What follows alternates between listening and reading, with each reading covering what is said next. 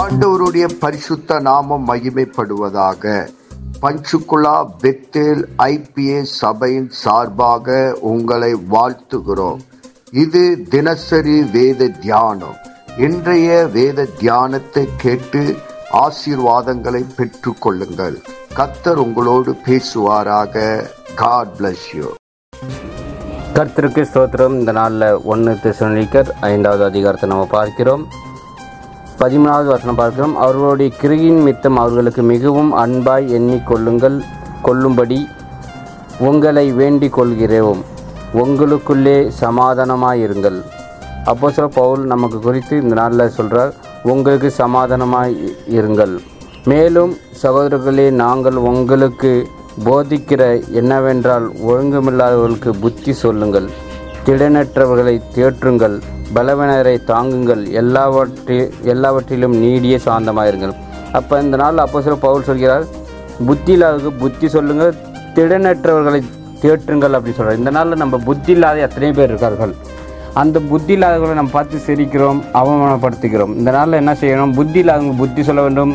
பலனற்றவர்களை நம்ம பல பலப்படுத்த வேண்டும். நம்ம இந்த நாளில் பல பலவீனமாக இருக்கிறவங்கள பார்த்து நம்ம வந்து அசட்டு பண்ணிக்கிறோம். இவன்கிட்ட ஒன்றுமே இல்லை இவன் பலவன் ஒன்றுமே இல்லை அப்படின்னு சொல்லி. ஆனால் ஆண்டவர் இங்கே அப்போச பவுல் சொல்கிறார் அவரை பலப்படுத்துங்கள் அப்படின்னு இங்கே நமக்கு கற்றுக் கொடுக்குறவராக இருக்கிறார். ஏன்னா ஒருவர் வந்து புத்தி இல்லாமல் இருப்பாங்க ஒருத்தவங்க பலவீனமாக இருப்பாங்க அவர்களுக்காக நம்ம வேண்டுதல் செய்ய வேண்டும் அவர்களை நம்ம பலப்படுத்த வேண்டும். இங்கே நம்ம பார்க்கிறோம் பலவீனத்தை தாங்குங்கள் எல்லாவற்றிலும் நீடிய சாந்தமாக இருங்கள்.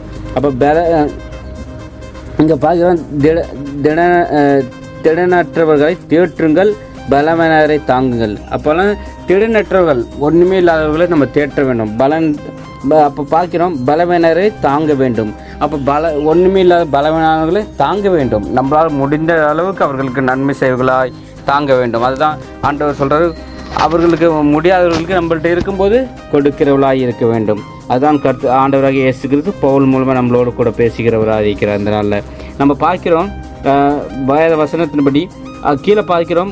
ஒரு ஒருவனும் மற்ற ஒருவனை செய்யும் தீமைக்கு தீமை செய்யாதபடி பாருங்கள்.